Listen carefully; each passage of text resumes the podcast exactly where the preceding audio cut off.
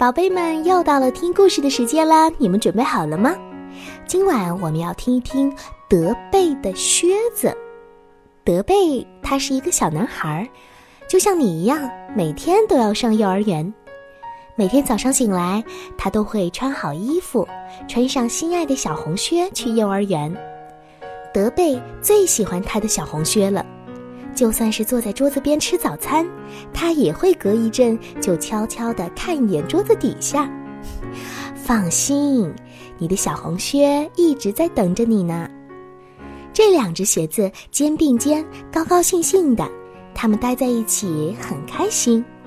德贝很仔细地听的时候，他会听见红靴子轻轻地唱着歌：“踢踢踏，踢踢踏，咱俩一起心欢喜，朋友相伴不分离。”上学的路上，德贝走，他的靴子也走；德贝跳，他的靴子也跟着跳；德贝蹦一蹦，他的靴子也蹦一蹦。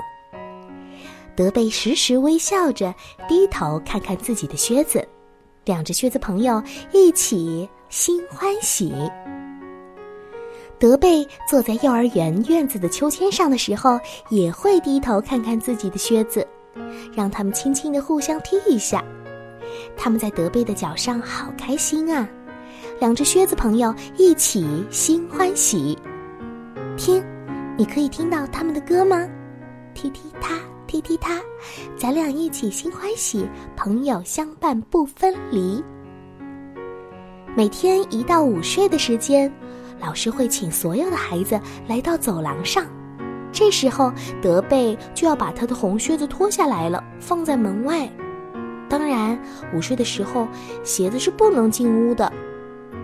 德贝小心的把两只红靴子靠墙放着，朋友相伴不相离呀。这样午睡的时候，他们就可以一起等着，等到时间一到，德贝就把它们穿回到脚上，走着长长的路回家去。德贝躺在午休室的床上，听着老师轻轻的哼着睡眠曲。